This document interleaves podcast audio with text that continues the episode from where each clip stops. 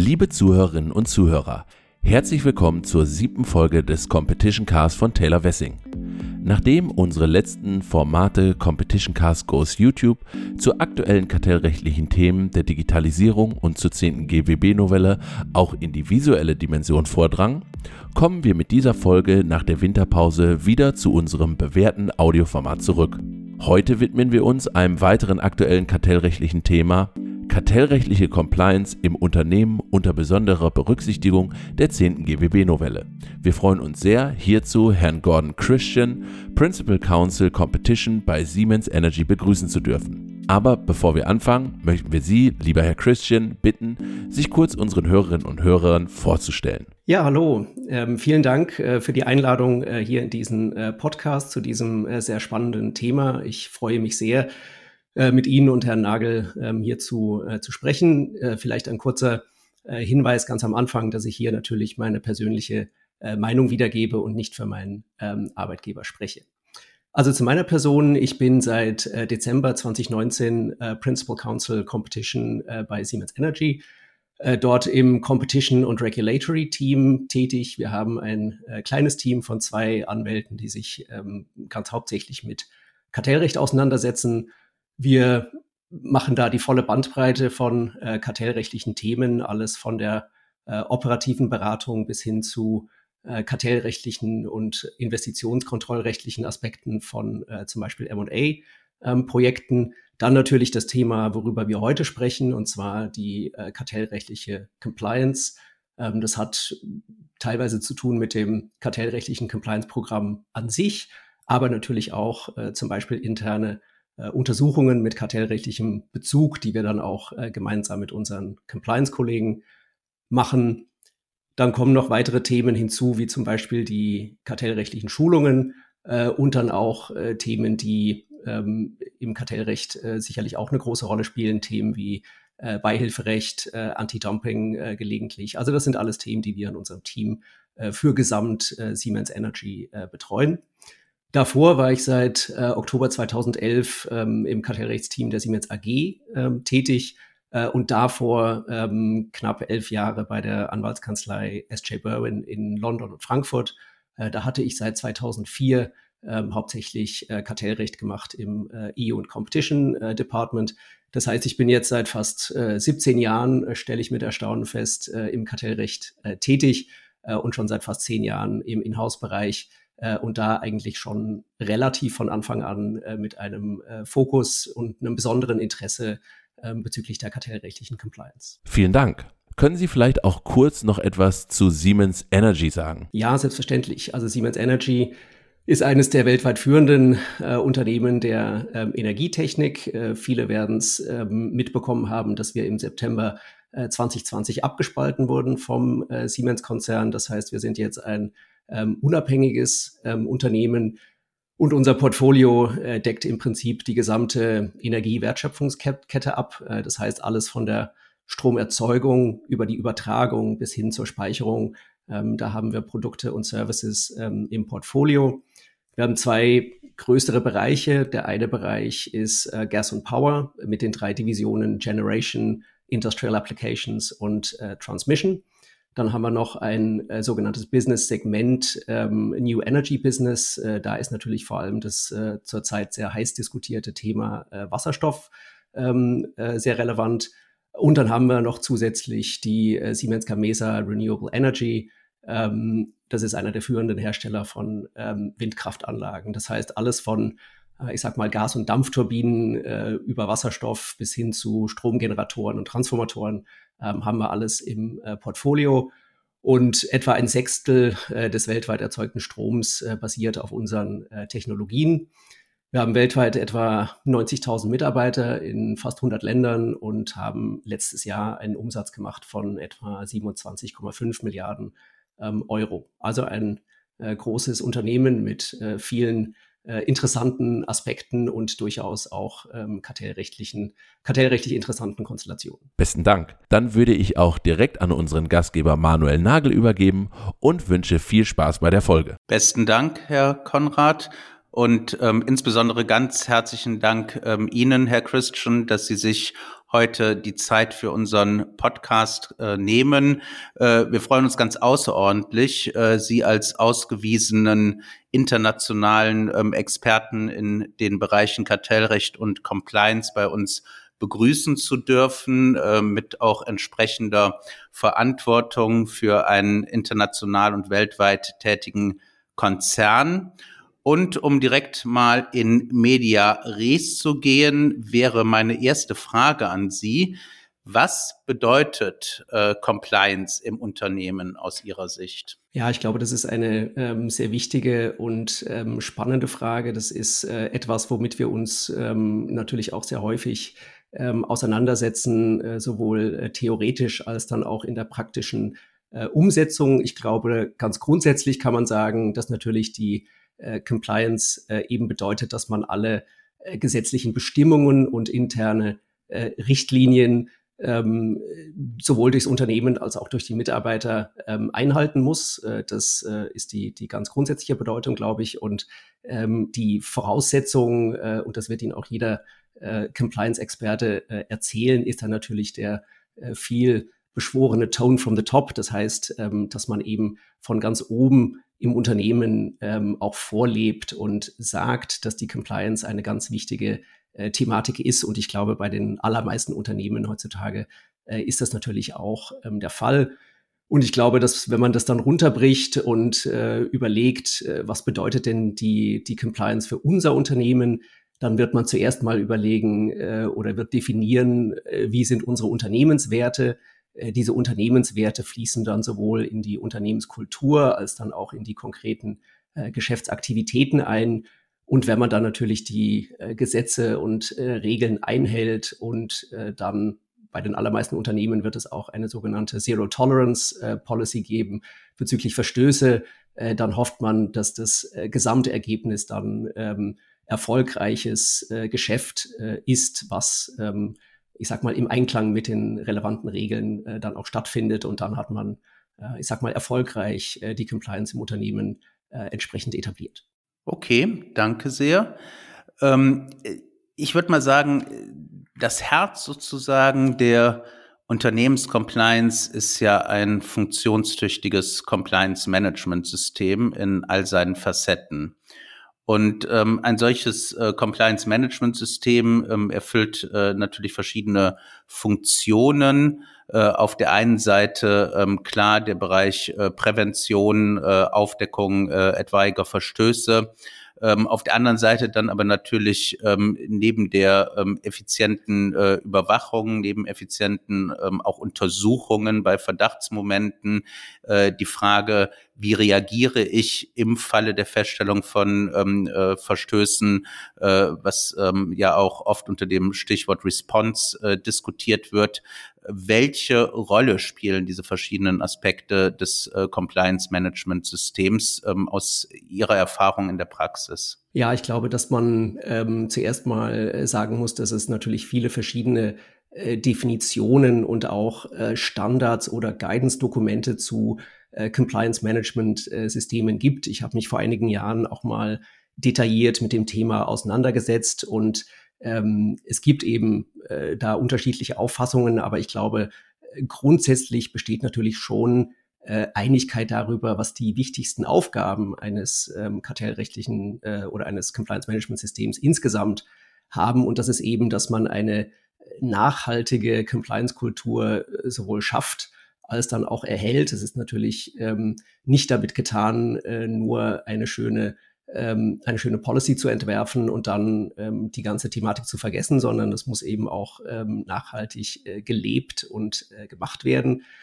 Und ein Compliance Management System muss natürlich auch sicherstellen, dass die, die, die Risikoidentifizierung ähm, richtig funktioniert, äh, weil wenn man die Risiken äh, entsprechend äh, vorher definiert und dann auch Maßnahmen ergreift, um diese Risiken zu minimieren, kann man dadurch dann natürlich auch die äh, Regelverstöße hoffentlich ähm, vermeiden. Natürlich möchte man äh, in der Compliance ähm, eher auf der präventiven Ebene spielen, als äh, dass man Verstöße aufdeckt und dann auf der Response-Seite ähm, arbeiten muss. Aber wenn es denn dazu kommt, ähm, dass Verstöße in der Tat ähm, passieren, ähm, dann müssen die natürlich auch äh, zeitnah erkannt werden. Deswegen sind auch Themen wie Hinweisgebersysteme zum Beispiel sehr, ähm, sehr wichtig. Und das müsste dann auch im Unternehmen intern äh, kommuniziert werden, damit man eben dann auch äh, auf den Verstoß reagiert und sicherstellt durch Schulungen und andere Maßnahmen, ähm, dass solche Verstöße äh, sich nicht wiederholen. Ähm, das kann man also unter einem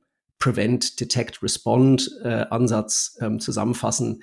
Und ein solcher Ansatz ähm, wird ein Unternehmen dann auch ähm, die Möglichkeit geben, um ihr Compliance Management System kontinuierlich zu verbessern, ähm, auch anzupassen auf neue ähm, Entwicklungen. Auf dieses Thema kommen wir ja auch später nochmal ähm, zu sprechen, weil letztendlich auch die Behörden heutzutage ähm, davon ausgehen und erwarten von den Unternehmen, dass ein Compliance Management System nicht nur etabliert und gelebt wird, sondern eben auch immer weiterentwickelt und äh, verbessert wird. Und damit ähm, kann man eigentlich den, äh, hat man ein hoffentlich funktionierendes äh, äh Compliance Management System. Mhm.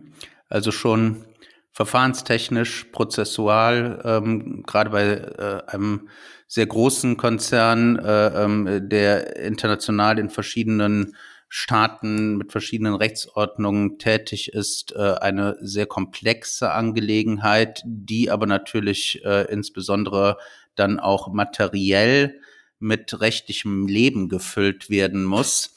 Ähm, Kartellrecht als ein Thema klar.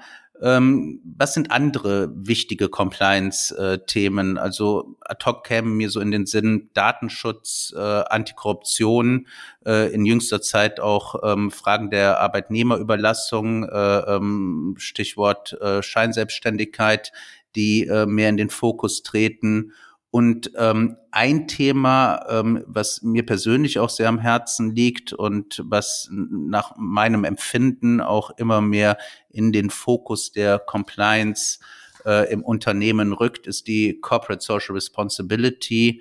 Ähm, hier wird ja derzeit ähm, das Lieferkettengesetz äh, sehr intensiv diskutiert, um äh, auch entlang der Lieferkette dafür Sorge zu tragen, äh, dass ähm, entsprechend äh, äh Compliance bewahrt, gewahrt wird, äh, dass äh, ähm, entsprechend auch vernünftig mit Zulieferern und ähm, Arbeitnehmern umgegangen wird.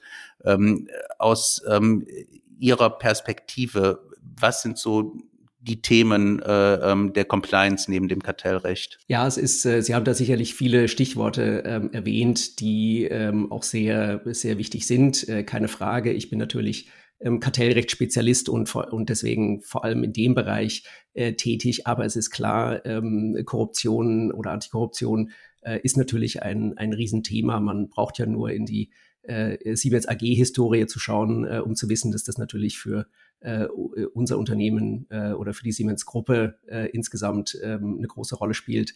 Ähm, Datenschutz, ähm, natürlich seit der äh, DSGVO äh, sowieso ein großes Thema und Corporate Social Responsibility oder auch ähm, heutzutage Sustainability äh, natürlich auch ein, ähm, ein riesen, ähm, Riesenthema.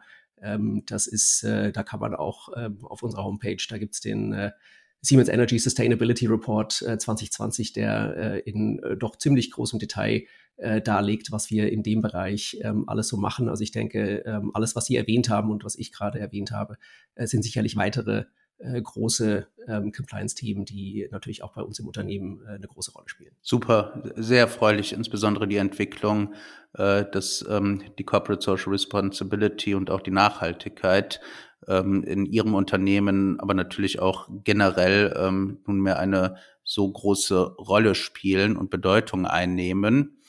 Ähm, aber ähm, kommen wir zu unserem eigentlichen Beritt, äh, dem äh, Kartellrecht. Gibt es aus Ihrer Sicht Besonderheiten der kartellrechtlichen Compliance, die Sie von anderen äh, Compliance-Durchsetzungen, also beispielsweise Antikorruption hatten Sie äh, unter anderem erwähnt, ähm, unterscheidet? Ja, ich glaube schon, ähm, dass, es, ähm, dass es da ein paar ähm, Besonderheiten gibt, aber wahrscheinlich, wenn man einen Antikorruptionsspezialisten fragt, würde er auch sagen, äh, ja, Antikorruption ist ganz anders als äh, andere Compliance-Bereiche. Mhm. Deswegen, ich möchte da die, das Kartellrecht jetzt nicht als irgendwie besonders schwerwiegend ähm, hervorheben, aber ich denke schon, dass es einfach ähm, äh, sowohl, ich sag mal, theoretisch als auch pragmatisch äh, aus meiner Sicht schon äh, ein paar Unterschiede gibt. Äh, ich würde, wenn ich es vielleicht mit der Korruption vergleiche, ähm, es ist aus meiner Sicht im Kartellrecht schon schwieriger, um ähm, Red Flags zu identifizieren. Ich meine, in der, in der Korruptionsbekämpfung ähm, gilt ja immer das Motto Follow the Money und ähm, dass man äh, dadurch auch, ich sag mal, prozessual vielleicht ähm, äh, Tools oder Muster ähm, erkennen kann, äh, die gegebenenfalls äh, auf, auf Probleme hindeuten. Ich glaube, im Kartellrecht ist das ähm, wesentlich schwieriger, weil wir ja viele äh, Graubereiche haben oder ja. Aktivitäten, die eben je nachdem, wie sie ausgestaltet sind, was konkret passiert, ähm, natürlich kartellrechtlich auch unterschiedlich zu bewerten sind. Äh, ich sage nur Stichwort Informationsaustausch oder Standardisierung. Ähm, mhm. Das kann kartellrechtlich äh, komplett unkritisch oder extrem kritisch sein, je nachdem, ähm, was man genau macht. Und äh, ich glaube, dass das natürlich ähm, einfach auch bei kartellrechtlichen Compliance-Bemühungen ähm, dann einfließen muss. Man kann nicht einfach sagen, ich habe mit einem Wettbewerber gesprochen, deswegen ist es per se äh, ein Hardcore-Kartell. Ähm, und deswegen, ähm, glaube ich, muss man da schon etwas äh, differenzierter ähm, an die Themen rangehen. Äh, und ich glaube, inhaltlich ist es auch so, ähm, dass man teilweise sehr unterschiedliche Herangehensweisen ähm, haben kann. Ähm, mir fällt aus meiner äh, Zeit bei SJ Berwin in, in London so ein Mandant ein, der äh, für Wettbewerberkontakte sogenannte Contact Reports ähm, ähm, verwendet hat. Das heißt, mhm. jeder Mitarbeiter musste, egal bei welchem Kontakt mit einem Wettbewerber, ähm, einen solchen Contact Report ausfüllen. Wann hat man diese Person getroffen? Was hat man mit ihm besprochen? Das musste dann alles ähm, der Legal und Compliance Abteilung gemeldet werden. Ähm, damit wollte man natürlich sowohl erreichen, dass man wusste, was für Wettbewerberkontakte es gibt, aber eben auch präventiv sicherzustellen, Achtung, ähm, wenn ihr mit Wettbewerbern spricht, dann seid bitte vorsichtig, worüber ihr spricht. Und das ist ein Ansatz, den man fahren kann, ähm, der aber sicherlich in bestimmten Bereichen, ich sag mal, leichter zu implementieren ist als bei anderen. Ich sage nur, wenn man in einem digitalen Umfeld ähm, aktiv ist, äh, dann ist ja die, die, die Menge an Wettbewerbern eine komplett andere, eine viel höhere als, ich sag mal, im traditionellen industriellen Bereich vielleicht. Und äh, deswegen gibt es eben auch da ähm, sehr unterschiedliche Ansätze, die man fahren kann. Und es ist jetzt keine Frage von richtig oder falsch, sondern einfach nur, ähm, äh, wie geht man mit solchen Themen ähm, um. Und ich glaube, das ist eben auch äh, ein bisschen was anderes als äh, bei Compliance-Bemühungen in anderen ähm, Bereichen. Und dann glaube ich, als, ähm, als drittes Thema hat man natürlich, und da kommen wir gleich auch, auch drauf zu sprechen, ähm, teilweise sehr unterschiedliche ähm, Rechtslagen in den verschiedenen Regionen oder Ländern der Welt.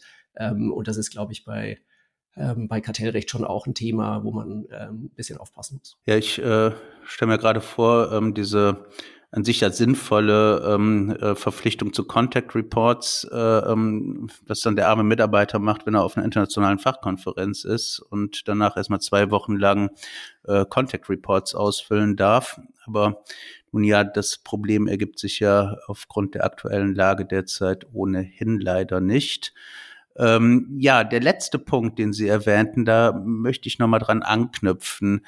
Ähm, Sie sind, wie gesagt, für ein äh, weltweit tätiges ähm, Unternehmen äh, unterwegs, das äh, entsprechend mit äh, den verschiedensten Rechtsordnungen, äh, sprich Kartellrechtsordnungen, konfrontiert ist. Äh, Sie sagten zu Recht, Kartellrecht an sich ist schon eine komplexe Materie, bei der man sehr differenzierte Betrachtungen durchzuführen hat ähm, und ähm, viel auch äh, ähm, eine Frage der Einzelfallanalyse ist. Ich kann mir vorstellen, dass äh, die Komplexität noch mal verschärft wird äh, dadurch, ähm, dass man äh, mit äh, verschiedenen Rechtsordnungen äh, konfrontiert wird, die die Dinge teilweise ja auch äh, durchaus unterschiedlich äh, beurteilen. Stichwort beispielsweise ähm, vertikale Beschränkungen, wo wir ja ähm, schon in der EU unterschiedliche Ansätze der Behörden beobachten können. Wie geht man damit in der Praxis um? Wie, wie schafft man es, äh, dort ähm, sowas wie einheitliche Standards äh, zu setzen? Oder, oder gibt es überhaupt keine einheitlichen Standards und man muss wirklich für jede Rechtsordnung hier eigene Standards setzen, eigene Schulungen durchführen? Wie darf ich mir das vorstellen? Ja, ich glaube, das ist, ähm, ist für jeden ähm, Inhouse-Kartellrechtler, der für ähm, ein international agierendes äh, Unternehmen tätig ist, eine, eine Herausforderung. Das ist, äh, das ist ganz klar.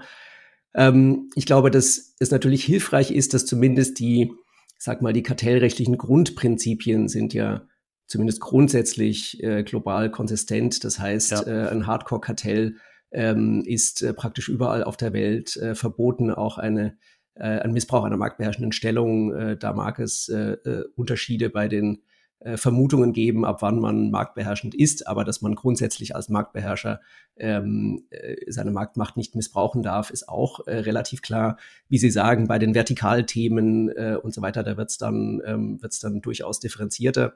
Ähm, aber ich glaube natürlich, dass man ähm, dass man sich an den Grundprinzipien orientiert und äh, dann auch in, in Ländern äh, wo vielleicht das Kartellrecht noch nicht so entwickelt ist, ähm, dann einfach schaut, wie wäre es denn äh, zum Beispiel nach einem europäischen Maßstab und äh, man kann dann äh, aus meiner Sicht grundsätzlich davon ausgehen, dass man äh, dann einen solchen Standard auch ähm, verwenden kann.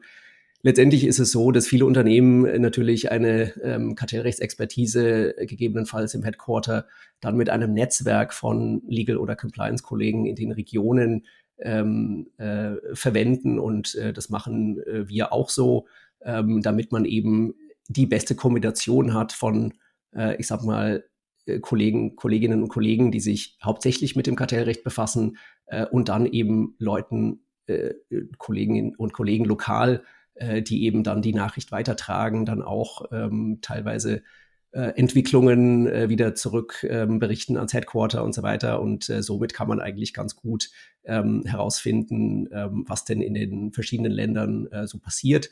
Natürlich, äh, und da bin ich sicherlich nicht der Einzige, ähm, also Inhouse-Kartellrechtler werden auch äh, äh sehr viel Zeit äh, teilweise investieren, um einfach Kartellrechtsentwicklungen äh, global zu beobachten ähm, und dann ähm, Entwicklungen, die fürs Unternehmen relevant sind, entsprechend auch kommunizieren oder in die, in die Schulung äh, mit einfließen lassen.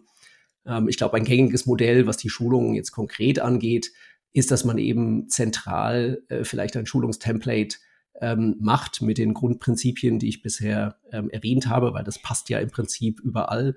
Aber man möchte natürlich auch die Leute abholen, indem man äh, ihnen von lokalen Fällen erzählt oder sagt, die lokale mhm. Kartellbehörde ja. hat folgende ähm, größere Themen in diesem Jahr oder das waren so die letzten vier, fünf äh, Hardcore-Kartelle, die in Land X beboost wurden und damit hat man äh, eine schöne Kombination von, ich sag mal, ähm, zentralem Inhalt und dann mit einer, mit einer lokalen Komponente. Äh, und so kann man die wichtigen Botschaften ähm, kommunizieren, aber auch sicherstellen, dass man die Leute mitnimmt und ihnen nicht das Gefühl gibt, sie bekommen hier nur das 0815 Standardprogramm. Hm. Also eine ähm, effiziente ähm, Wechselwirkung äh, zwischen global und lokal. Mhm. Ähm, ich ähm, überlege mir in dem Zusammenhang, äh, da das Ganze natürlich ähm, äh, komplex ist, auch wegen dieser Wechselwirkung.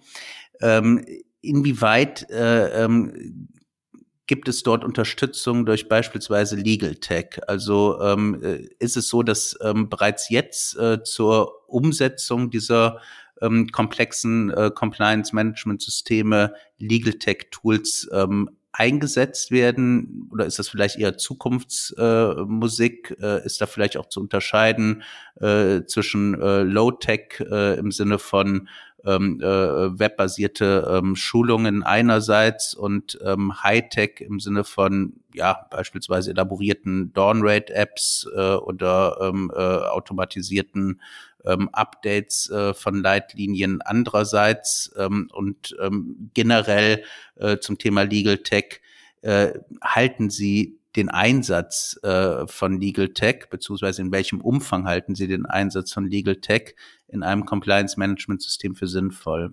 Ja, ich glaube, auch das ist eine sehr ähm, interessante Frage, mit der ich mich auch schon, ähm, auch schon im Detail beschäftigt habe. Ich habe ähm, neulich mal eine, eine Übersicht gesehen auf einer, einer Webseite www.legaltech.de. Das war ganz interessant, ähm, mal zu schauen. Ähm, das war eine Übersicht von Legal Tech Angeboten, primär jetzt auf dem, äh, fokussiert auf Kanzleien mit, ich glaube, über 120 ähm, Anbietern und alles von der Dokumentenerstellung bis hin zur äh, spezifischen Software für Rechtsabteilungen. Also da gibt's, ähm, glaube ich, sehr, sehr, sehr, sehr viel. Und äh, ich kann mich noch an die Diskussion vor einigen Jahren erinnern, wo äh, viele Anwälte, glaube ich, gedacht haben, meine Güte, äh, äh, innerhalb von äh, fünf Jahren bin ich mein Job los, weil der E-Lawyer äh, wird äh, alles übernehmen. Ich glaube, davon sind wir sind wir meilenweit entfernt. Interessanterweise, äh, ja, in der Tat äh, gab es ähm, bei der LTO äh, Anfang äh, des Monats einen Artikel mit der Überschrift äh, oder mit dem Zitat, wir erleben den Tag nicht, an, der, an dem KI eine komplexe Rechtsberatung übernimmt. Äh, mhm. Und das ist, glaube ich, auch etwas, was ich äh, genauso ähm, sehen würde. Also ich habe jetzt keine, ähm, jetzt keine Befürchtung, dass die, die Algorithmen äh, den, den Rechtsmarkt ähm, ähm, ersetzen. Ich glaube, genau wie Sie gesagt haben, äh, ich sehe auch bei Legal Tech im Prinzip zwei Anwendungsgebiete, ob man es jetzt Low oder High nennt äh, oder anders, ist, ähm, ist eine andere Frage. Ich glaube, ich würde auf der einen Seite sehe ich Themen wie die Digitalisierung von bestehenden Prozessen, die bisher vielleicht analog ähm, abgelaufen äh, sind, als vielleicht banales Beispiel, dass man ähm, als Rechtsabteilung ähm, bestimmte Abfragen in die Regionen rausschickt äh, über Mail und die Ergebnisse dann händisch in eine Excel-Tabelle äh, einpflegt. Das geht natürlich heutzutage mit äh, Tools und äh, schönen Dashboards für die Aufbereitung der Ergebnisse äh, wesentlich besser. Also ich denke, da gibt es sicherlich ähm, sehr viel, ähm, was man machen kann. Aber dann gibt es eben auch, ähm, was Sie so den, den Hightech-Bereich genannt haben, Einsatz von Legal Tech äh, zu mh, zum Beispiel einer kartellrechtlichen Risikoidentifikation. Ähm, und hier sind, glaube ich, äh, müssen wir ganz ehrlich zugeben, die Kartellbehörden eher ähm, die Vorreiter. Also es gibt, ähm, gibt da etliche Beispiele, zum Beispiel die Competition and Market Authority in UK hat schon 2017 ein äh, digitales Tool auf ihre Webseite gestellt, ähm, um den Submissionsbetrug äh, zu identifizieren. Man kann dieses Tool von der CMA-Webseite runterladen. Und mhm. die Idee ist, dass man äh, dann die Angebote, die man von Lieferanten bekommt, äh, in dieses Tool einpflegt und das Tool anscheinend ähm, dann bei Auffälligkeiten kartellrechtlicher Art ähm, einem die Rückmeldung gibt. Äh, hier müsste man mal äh, detaillierter reinschauen. Ähm, ähnlich gibt's zum Beispiel bei der Carche in Brasilien gibt's äh, die äh, Software, die nennt sich anscheinend The Brain ähm, mhm. auch eine ähm, im Prinzip eine algorithmusgestützte ähm, Risikoidentifizierung oder dass man eben einen Algorithmus über Daten laufen lässt, um gegebenenfalls äh, zum Beispiel ähm, hier Submissionsbetrug ähm, aufzuspüren. Und ich glaube, da haben natürlich die Kartellbehörden in manchen Ländern einen, einen Vorteil. Mir fällt jetzt hier Südkorea zum Beispiel ein, wo die Kartellbehörde eben Zugang zu sämtlichen ähm, Public Procurement ähm, äh, Informationen hat und da dann natürlich Algorithmen drüber laufen lassen kann, um ähm, eben da Kartelle aufzuspüren. Das ist natürlich für ein Unternehmen, was natürlich nur ihre eigenen Daten hat, ähm, eine, eine schwierigere ähm, Thematik. Und ja. sehr interessant äh, finde ich ein, ein, neues Projekt, was gerade in, an der Stanford äh, University in, ähm, in den USA läuft. Äh, das nennt sich Computational Antitrust, ähm, wird geleitet vom, äh, vom Thibaut Schreppel ähm, der ja auch sehr viel zu Kartellrecht und Blockchain äh, zum Beispiel veröffentlicht hat. Und da haben sich jetzt Wissenschaftler zusammen mit 50 ähm, Kartellbehörden zusammengetan, um eben diese, ich sag mal, Risikoidentifizierung und andere Themen, das ist im Prinzip eine, ein Projekt, um das Kartellrecht zu digitalisieren mm, und ja. äh, damit mit Algorithmen ähm, wesentlich besser ähm, zu agieren. Und da ist auch äh, im Prinzip das Who's Who äh, der internationalen Kartellbehörden äh, mit dabei, von DOJ und FTC über äh, die Competition Market Authority in UK, ähm, CAGE, Kanada. Also da ist alles, ähm, alles mit dabei. Ähm, interessant ist es natürlich ähm, für mich vor allem zu sehen, ob es auch Anwendungen, ähnliche Anwendungen bei äh, Unternehmen gibt. Da kenne ich ehrlich gesagt ganz äh, wenige. Die Deutsche Bahn hat äh, Ende letzten Jahres ein, eine Pressemitteilung rausgegeben mit Algorithmen gegen Kartellbetrug. Ähm, die Deutsche Bahn ist darauf fokussiert, äh, im Prinzip Kartelle unter den ähm, unter ihren Lieferanten ähm, aufzuspüren.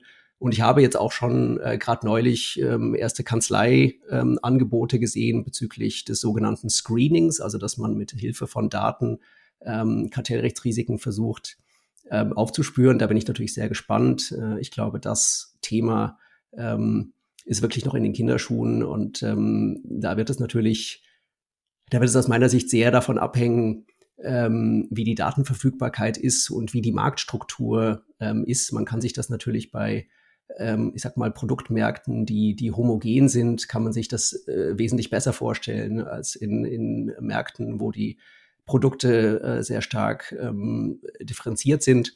Letztendlich muss ja die Abwägung sein, kann ich auf Grundlage dieser Daten ähm, wirklich kartelltypische Muster herausfiltern ähm, ohne dass ich das Risiko laufe, dass ich sehr viele sogenannte False Positives habe, also dass ich, dass der Algorithmus jedes Mal aufschlägt, wenn der Preis erhöht wird. Und äh, der Preis kann ja auch dadurch erhöht werden, dass äh, die, die, äh, die Einkaufskonditionen bei den Lieferanten sich verschlechtert haben äh, oder die Lieferanten Preiserhöhungen durchgesetzt haben, die man dann ähm, weitergibt. Das bedeutet ja noch nicht, dass man an einem Kartell beteiligt ist.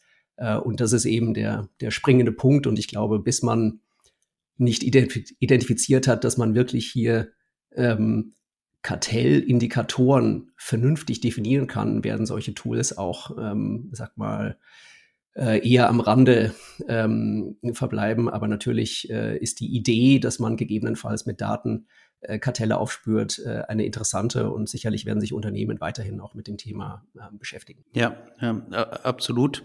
Spannende Entwicklung ähm, und ähm, betrifft natürlich auch uns als Anwaltskanzleien, äh, die wir insbesondere ähm, auch äh, natürlich im Interesse einer ähm, kosteneffizienten Beratung äh, äh Legal Tech einsetzen.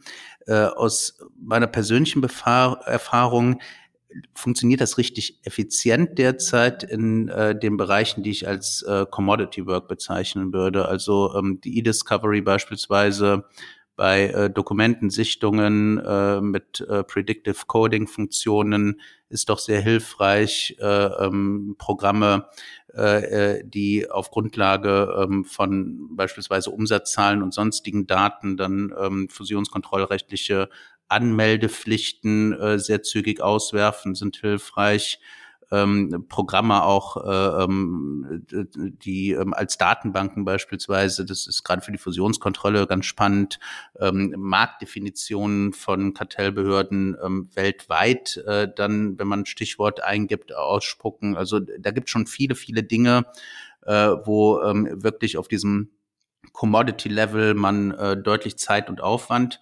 sparen kann. Auf der anderen Seite da stimme ich Ihnen und äh, auch äh, diesem LTO-Artikel äh, durchaus zu. Ich glaube, unsere tatsächliche Kernarbeit, äh, nämlich die juristische Wertung, aber darüber hinausgehend die kreative Suche nach neuen, bislang so noch nicht gedachten Lösungen, da sehe ich jedenfalls derzeit äh, noch keine Algorithmen, die dazu wirklich in der Lage wären, weswegen ich äh, mir meines Jobs da auch noch relativ sicher bin. äh, aber ähm, werden wir juristisch und äh, kommen äh, zu den gesetzlichen Neuerungen der zehnten GWB-Novelle und äh, den, der Bedeutung äh, für die Compliance. Ähm, das erste, was mir da in den Sinn kommt, äh, die wirklich scheinbar ewige Diskussion über, über die Berücksichtigung von ähm, Compliance-Vorkehrungen, die bereits vor der Tat existierten, scheint mir jetzt äh, durch die 10. GWB-Novelle ähm, äh, beendet. Äh, es wird klargestellt, dass jedenfalls wirksame Compliance-Vorkehrungen ähm, auch vor der Tat äh, Bußgeld mindernd äh, berücksichtigt äh, werden äh, können. Das ist meines Erachtens eine konsequente ähm, Anpassung erstens mal an den äh, bekanntlich ja noch nicht äh, in Kraft getretenen Entwurf des äh, Verbandssanktionengesetz. Äh, auf der anderen Seite habe ich es auch bislang immer als einen enormen Widerspruch äh, empfunden, Wertungswiderspruch, äh, dass durch die Nichtberücksichtigung von Vortat-Compliance-Maßnahmen rein praktisch derjenige bevorzugt wird, der gar nichts gemacht wird, der nämlich dann nach der Tat äh, durch äh, Neueinführung von Compliance-Maßnahmen relativ äh, ähm, gut nachweisen kann, dass er ein positives Nachtatverhalten an den Tat äh, ähm, äh, an den Tag legt und deswegen von einer Bußgeldminderung ähm, profitieren kann, was natürlich demjenigen, der bereits ein funktionstüchtiges Compliance-Management-System hat, äh, ungleich schwerer fallen wird. Ähm, jetzt ist es so, dass nur nach dem Wortlaut des Gesetzes angemessene und wirksame Vortat-Compliance-Maßnahmen berücksichtigt werden können. Und das war ja immer schon so ein Argument der Kartellbehörden auch in der Vergangenheit. Wenn ich einen Kartellrechtsverstoß habe, zeigt das eigentlich, dass meine Compliance-Maßnahmen gerade nicht wirksam waren. Gut, das würde das Ganze jetzt ad absurdum treiben. Dann können wir, könnten wir uns nämlich mit dieser Argumentation auch die gesamte Regelung sparen. Mit äh, scheint so eine enge Auslegung nicht in Betracht zu kommen. Äh, ich habe jedoch vor kurzem mit großem Interesse Kartellamtspräsident Mund zugehört, der darauf hinwies, dass nach seiner Erfahrung oft Leitungspersonen an Kartellrechtsverstößen beteiligt sind. Und äh, ähm, Sie hatten ja schon eingangs erwähnt, Tone from the Top. Wenn Leitungspersonen beteiligt sind, dann müsste man eigentlich davon ausgehen, dass das äh, Compliance-System oder die, die Compliance-Vorkehrungen nicht wirksam sind. In die Richtung scheint auch die Gesetzesbegründung zu gehen. Vor dem Hintergrund, ähm, was halten Sie von der Einführung, der gesetzlichen Einführung dieser Möglichkeit, äh, Vortat-Compliance-Maßnahmen, Bußgeldmindern zu berücksichtigen? Und wie denken Sie, wird sich das dann tatsächlich äh, eingedenk der Zurückhaltung der Kartellbehörden äh, in dieser Hinsicht praktisch auswirken? Ja, Sie haben natürlich recht. Das ist ein, äh, das ist ein, ein, ein Klassiker. Diese Diskussion äh, wird natürlich schon äh, sehr, sehr lange äh, geführt, genauso wie Sie es ähm, skizziert ähm, haben. Äh, ich denke allerdings schon, wenn man die Situation jetzt mit vor äh, drei bis fünf Jahren vergleicht, ähm, hat sich da schon eine gewisse Trendwende ähm, etabliert. Wir haben ja auch neulich in den USA ähm, gesehen, äh, dass eine ein ähnlicher, ähm, eine ähnliche Wende vollzogen wurde, dass jetzt auch die amerikanischen Kartellbehörden sagen, äh, dass, ähm, äh, dass es den, den Compliance, den sogenannten Compliance Credit ähm, auch geben kann für existierende äh, Compliance-Programme. Und äh, diesen Trend, den sieht man halt jetzt auch in der 10. GWB-Novelle. Und ich glaube, es ist klar, dass die allermeisten Unternehmen natürlich ähm, das, das Prinzip ähm, begrüßen werden, dass es diese Compliance Defense ähm, gibt. Äh, letztendlich äh, ist dieses Thema, was ist angemessen und wirksam, wird weiterhin, glaube ich, in genau dem gleichen Schema äh, zwischen äh, Inhouse-Juristen und den Kartellbehörden äh, kontrovers ähm, diskutiert werden äh, letztendlich äh, glaube ich, dass man einfach im Blick haben muss, äh, dass sehr, sehr viele Unternehmen heutzutage extrem viel in ihre Compliance-Programme äh, investieren, sowohl Zeit äh, als auch Personen, die sich damit ähm, beschäftigen.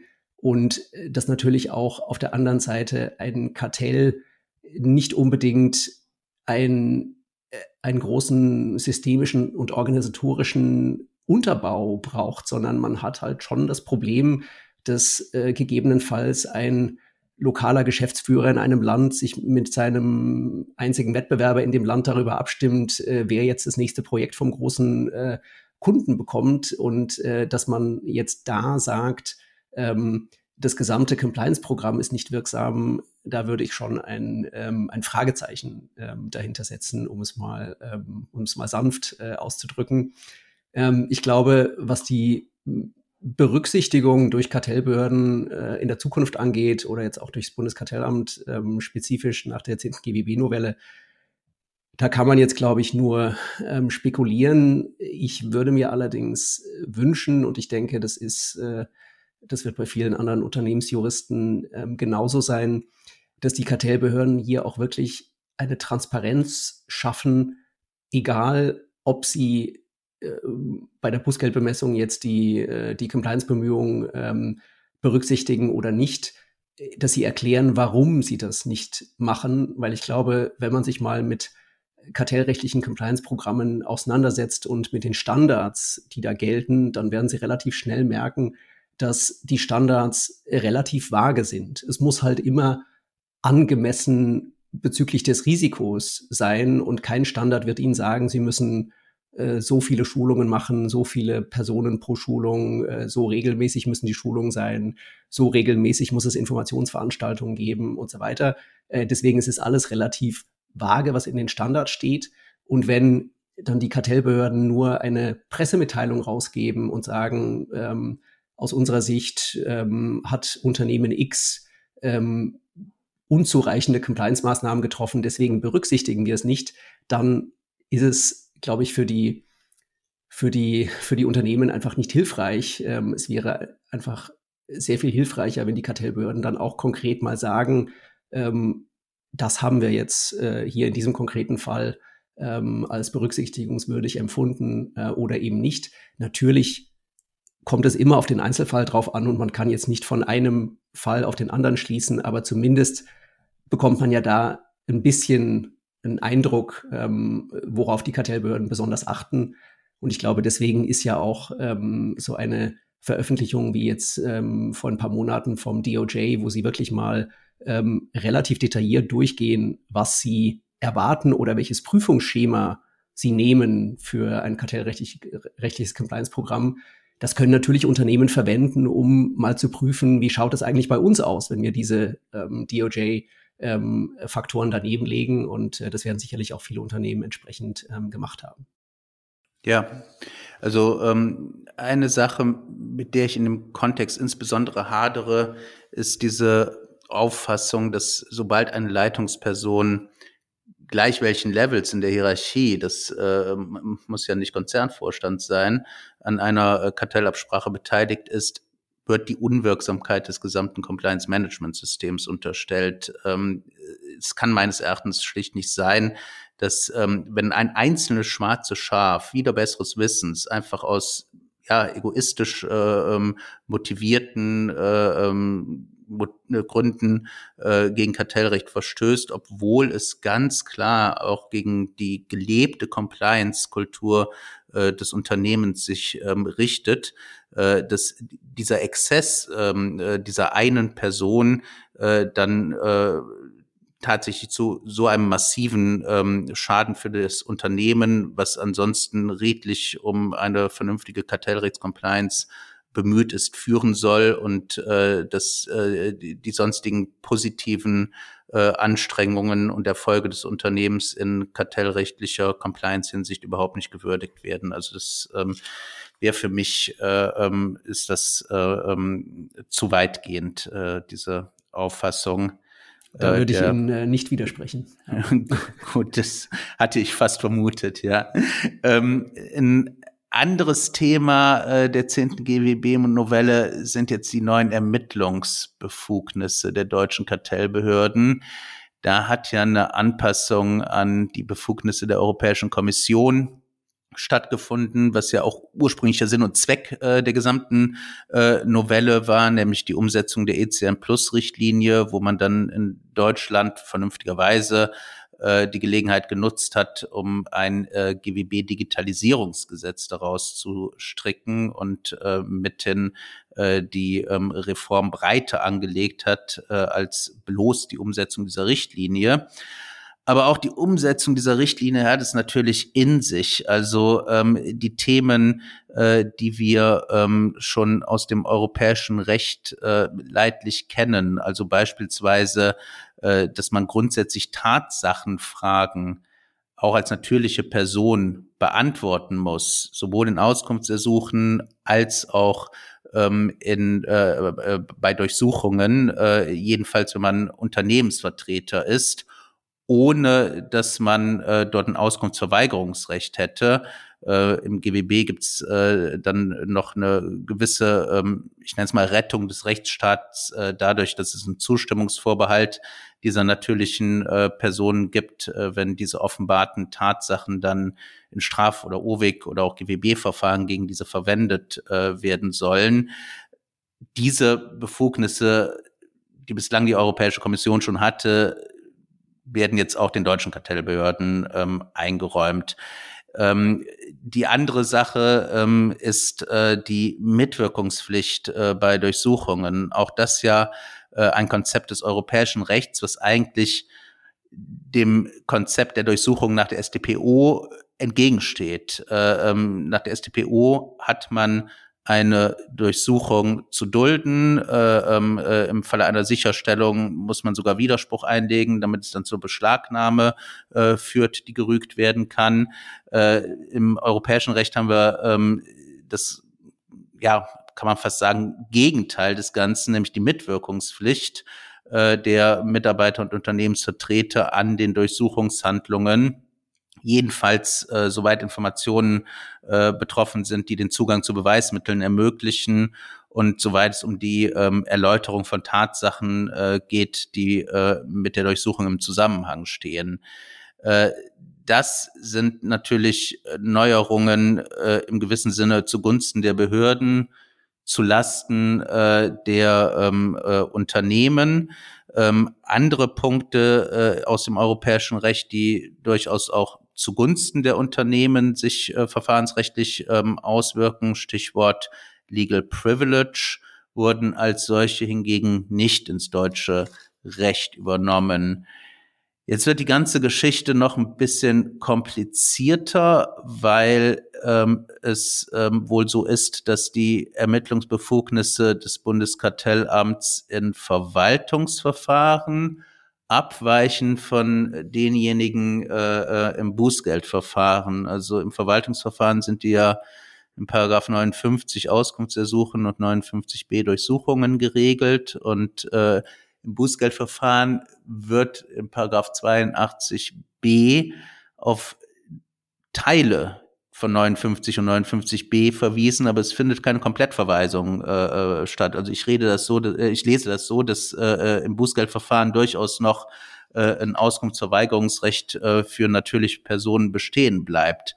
Macht das Ganze sehr komplex, dann hat man ja teilweise auch noch die schöne Kombination, dass äh, neben dem äh, Kartellrechtsverstoß, äh, Stichwort Submissionsabsprache, auch ein strafrechtlicher ähm, Verstoß äh, in Frage steht und gegebenenfalls sogar gemeinsame äh, Ermittlungen von Staatsanwaltschaft und äh, Kartellbehörde stattfinden, mit dem Ergebnis, dass man äh, gegebenenfalls mit äh, zwei äh, unterschiedlichen Verfahrensordnungen im deutschen Recht konfrontiert ist, unter der Annahme, was ich jedoch eher für unwahrscheinlich halte, dass sich die Kartellbehörde auf ein Verwaltungsverfahren beschränken sollte.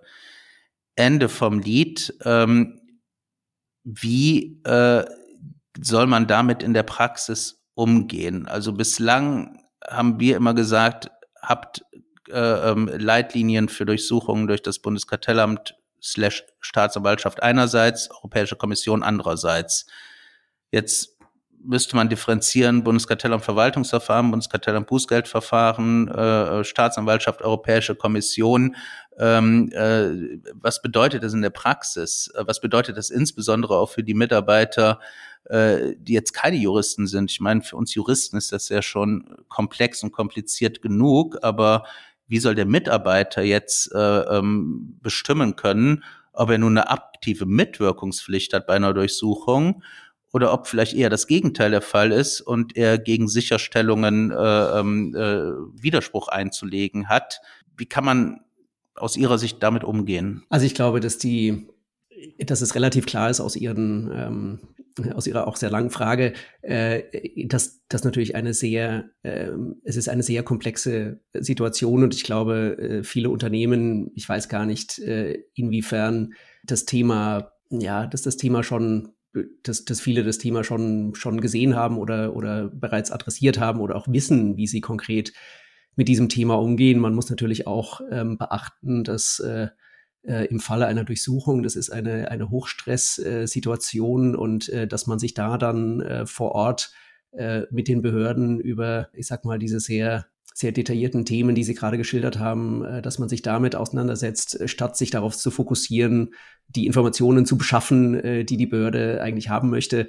Das ist natürlich alles sehr ähm, schwierig. Ich glaube, grundsätzlich würde ich sagen, ähm, als Unternehmensvertreter würde ich mir natürlich immer wünschen, dass es eine, sag mal, angemessene Balance gibt zwischen dem ähm, staatlichen äh, Interesse an, an Aufklärung des, äh, des, des Sachverhalts und natürlich auch den, den Verteidigungsrechten. Und ich glaube, äh, es ist schon schwierig genug, ich sag mal, intern, ähm, ich meine, natürlich haben die allermeisten Unternehmen eine Policy bei den Durchsuchungen, aber wenn da jetzt fünf verschiedene Policies vorgehalten werden müssen, je nachdem, welche Behörde unter welchem äh, verfahrenstechnisch ähm, unter welchem Verfahren sie, sie da aufschlägt, äh, dass man dann, ich sag mal, Dokument A, B, C, D oder E äh, nimmt, äh, da wird der normale Mitarbeiter natürlich äh, und wahrscheinlich auch die meisten Juristen, äh, ganz ehrlich, ähm, äh, doch ziemlich äh, überfordert sein.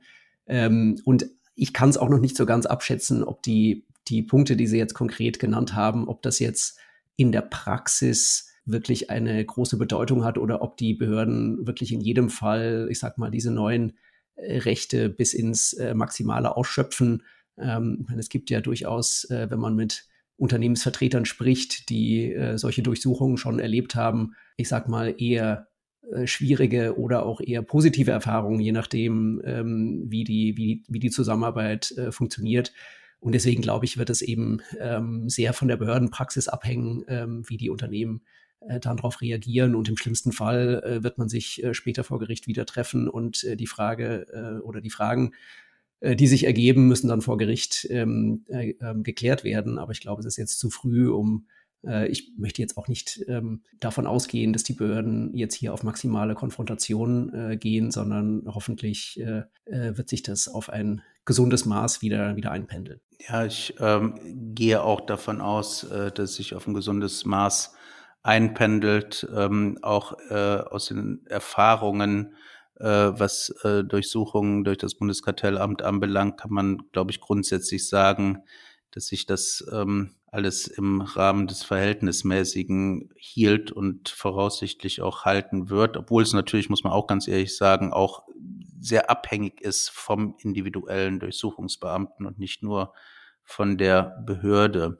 Ja. Ähm, ich denke auch, in, in dieser Schocksituation, das muss man ja einfach mal sagen, einer Durchsuchung, äh, wenn man unmittelbar Betroffener, wenn man Mitarbeiter ist, wenn man am Empfang ist, äh, wenn man in der äh, Vertriebs- oder Einkaufsabteilung als kommerzieller Mitarbeiter ist, ähm, wird man andere äh, Gedanken äh, äh, im Kopf haben und äh, Emotionen im Bauch, als äh, jetzt nochmal die ähm, Verhaltensleitlinien eins zu eins äh, durchzugehen. Da ist dann äh, wirklich einfach der praktische Ansatz einer sinnvollen äh, und ausgewogenen Kooperation mit den Behörden einerseits, aber natürlich auch äh, dem äh, Verhindern eines zu weitgehens und dem, äh, äh, dem Beamten über die Schulter gucken, dem berühmten Shadowing andererseits äh, angezeigt.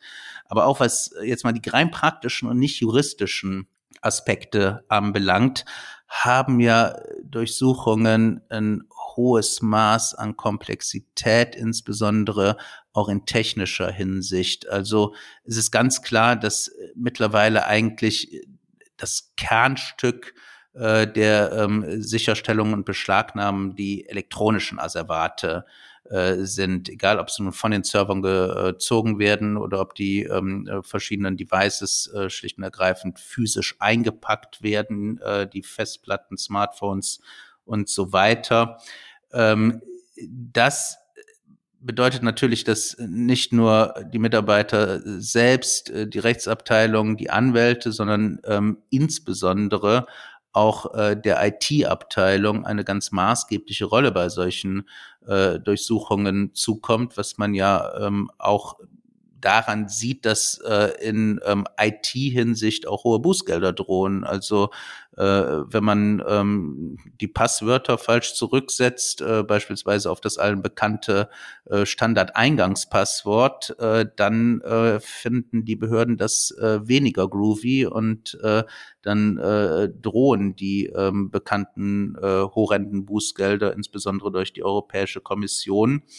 Wie ist da Ihre Erfahrung? Wie, ähm, wie funktioniert äh, dieses Zusammenspiel äh, von Juristen, Behörden und äh, IT äh, bei äh, Durchsuchungen? Es ist ähm, sicherlich ein, ein sehr ähm, schwieriges ähm, Thema. Ich glaube, die Unternehmens-IT ähm, ist natürlich vor allem in, in großen international agierenden Unternehmen ähm, sehr, sehr komplex und es gibt ja auch sehr viele Unternehmen heutzutage, die äh, auch vieles in die Cloud äh, verlagern. Das äh, macht die Sache ähm, nicht einfacher.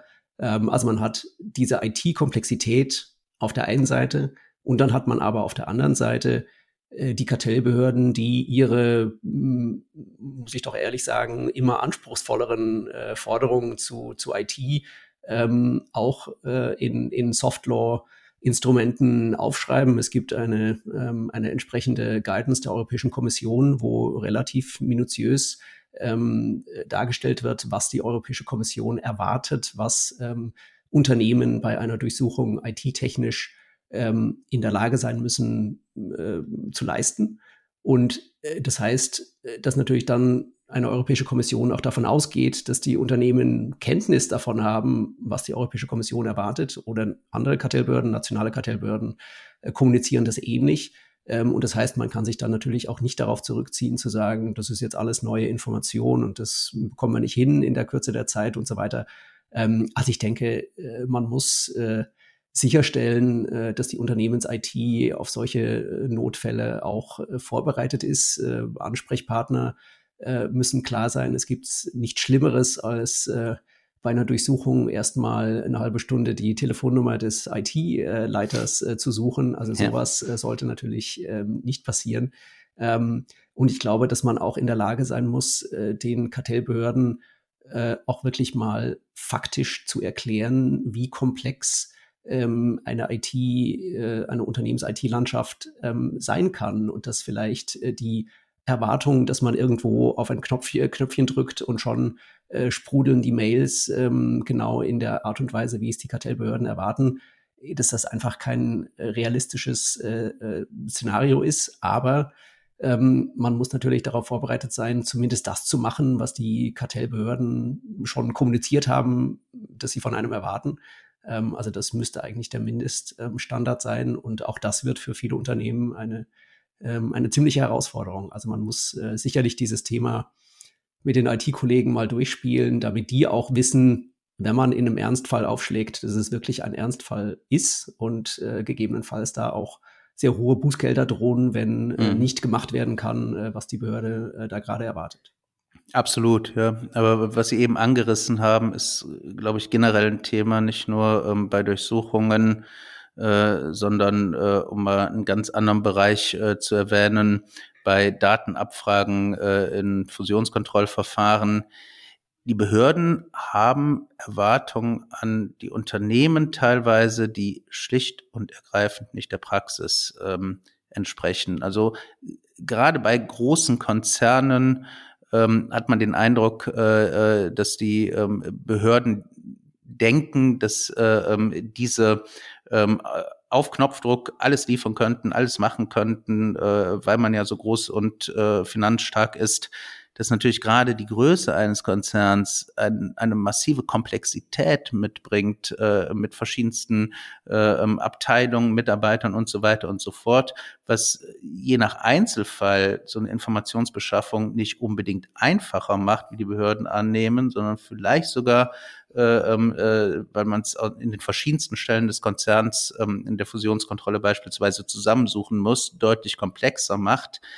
Äh, da, da scheint mir ja in bestimmten Fällen einfach äh, auf kartellbehördlicher Seite ein wenig das Bewusstsein zu mangeln. Aber wie dem auch immer sei. Äh, ich würde an der Stelle, ähm, bevor wir dann auch äh, gleich äh, zum Ende kommen, noch gerne zunächst einen kurzen Exkurs in nicht kartellrechtliche Gefilde der Compliance machen.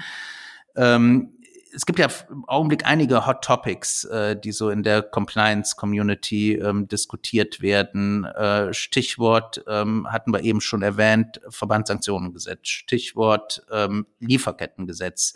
Stichwort jetzt auch ein praktisch äh, Umsetzung der Whistleblower-Richtlinie. das soll ja gestaffelt ähm, erfolgen, äh, 2021, 2023, je nach Anzahl der Unternehmensmitarbeiter.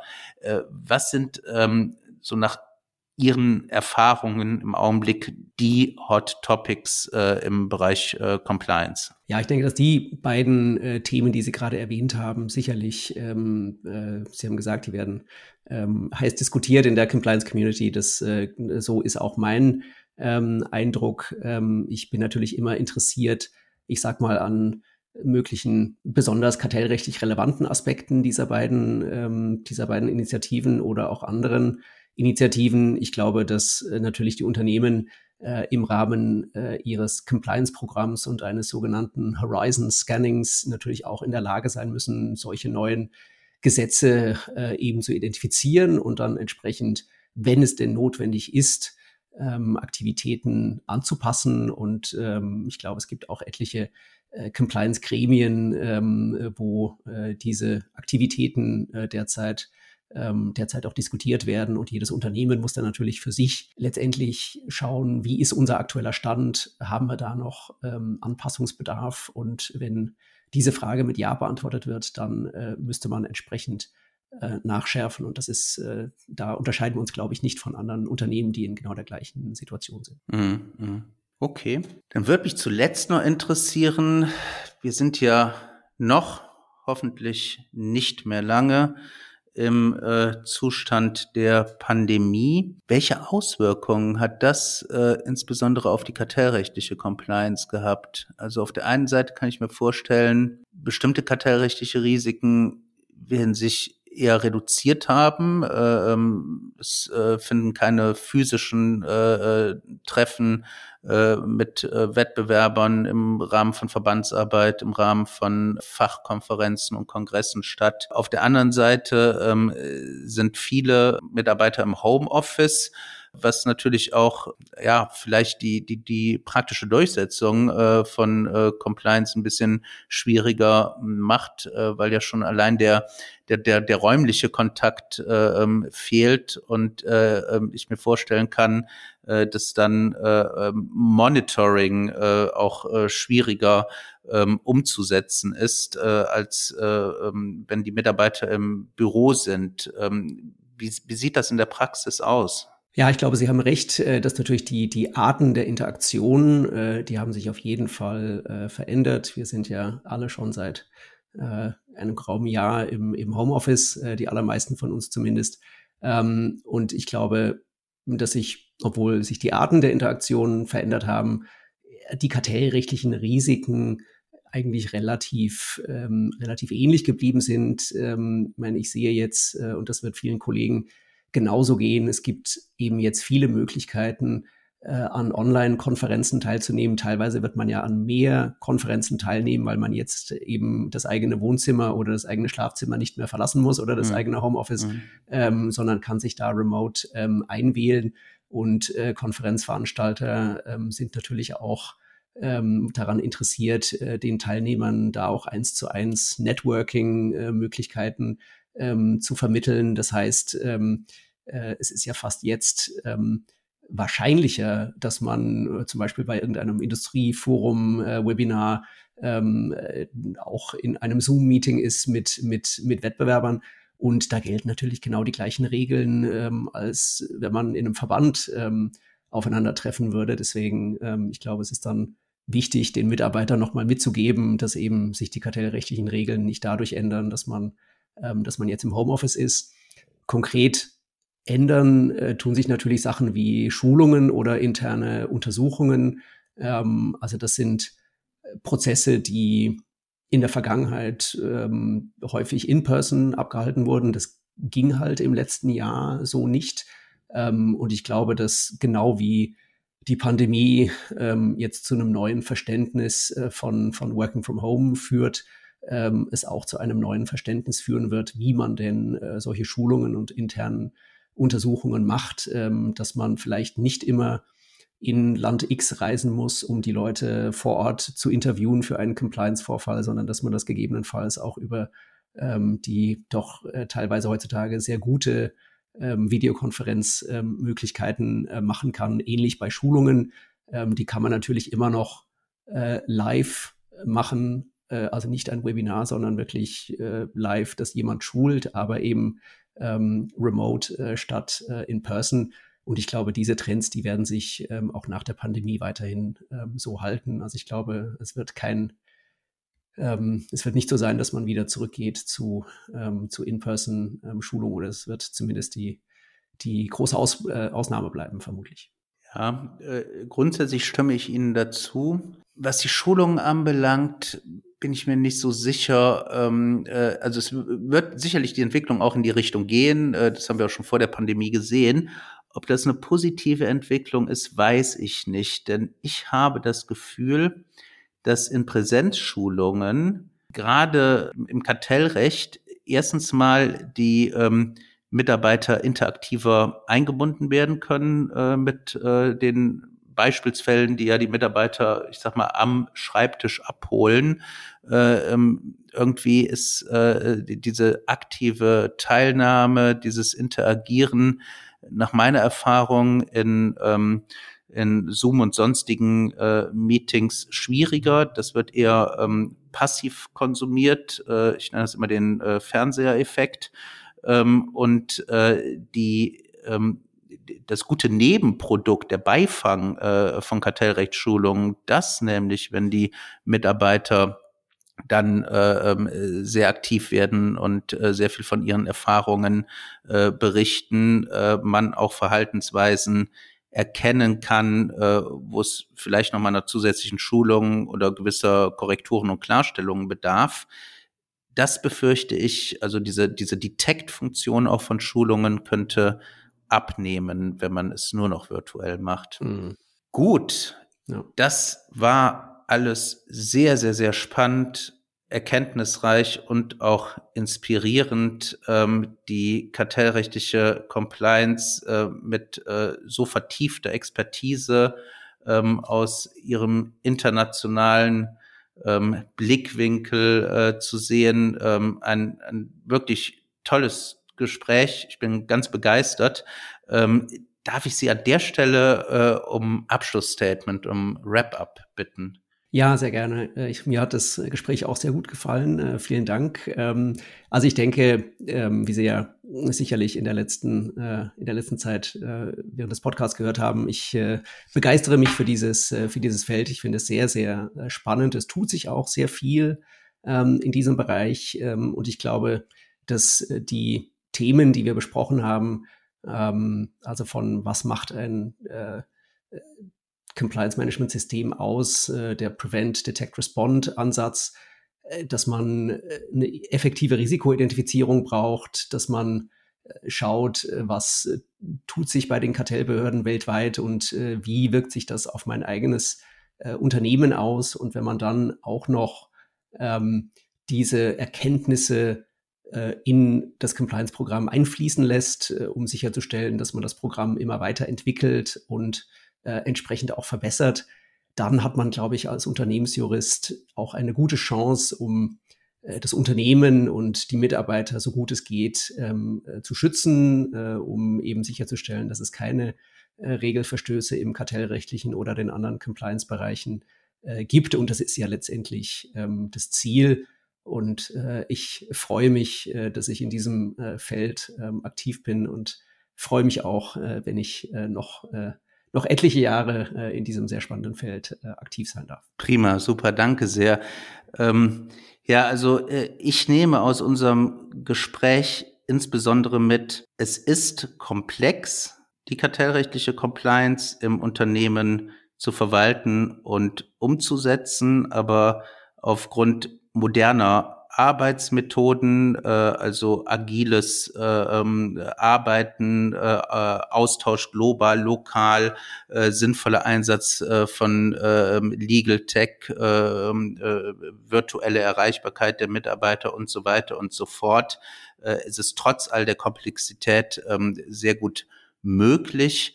Und was ich insbesondere mitnehme, ist auch, äh, dass, ähm, dass die Behörden ich hoffe, es ist den Behörden klar, aber man sollte noch mal darauf hinweisen, die Unternehmen sind durchaus die Guten. Also wenn man sieht, äh, dass man äh, so ähm, engagierte und ähm, aktive ähm, Compliance-Verantwortliche wie Sie hat, äh, die nun wirklich da international für kartellrechtskonformes Verhalten sorgen, dann muss das auch honoriert werden äh, in jeglicher Hinsicht. Und äh, das, äh, glaube ich, äh, sollte noch präsenter im Bewusstsein äh, insbesondere auch der Behörden und äh, Gerichte sein. Ja, nochmal ganz herzlichen Dank äh, für das äh, tolle Gespräch. Und äh, an der Stelle möchte ich mich auch ganz herzlich bei unseren Zuhörerinnen und Zuhörern bedanken. Schön, dass Sie eingeschaltet haben. Ich hoffe, Ihnen hat es genauso viel Spaß gemacht wie uns. Und ich würde mich sehr freuen, wenn Sie auch beim nächsten Mal wieder dabei sind. Die Produktion geht wieder ähm, in äh, kurzfristige Serie und äh, die nächste Sendung äh, wird Ihnen schon bald auf den bekannten Kanälen präsentiert werden. Besten Dank.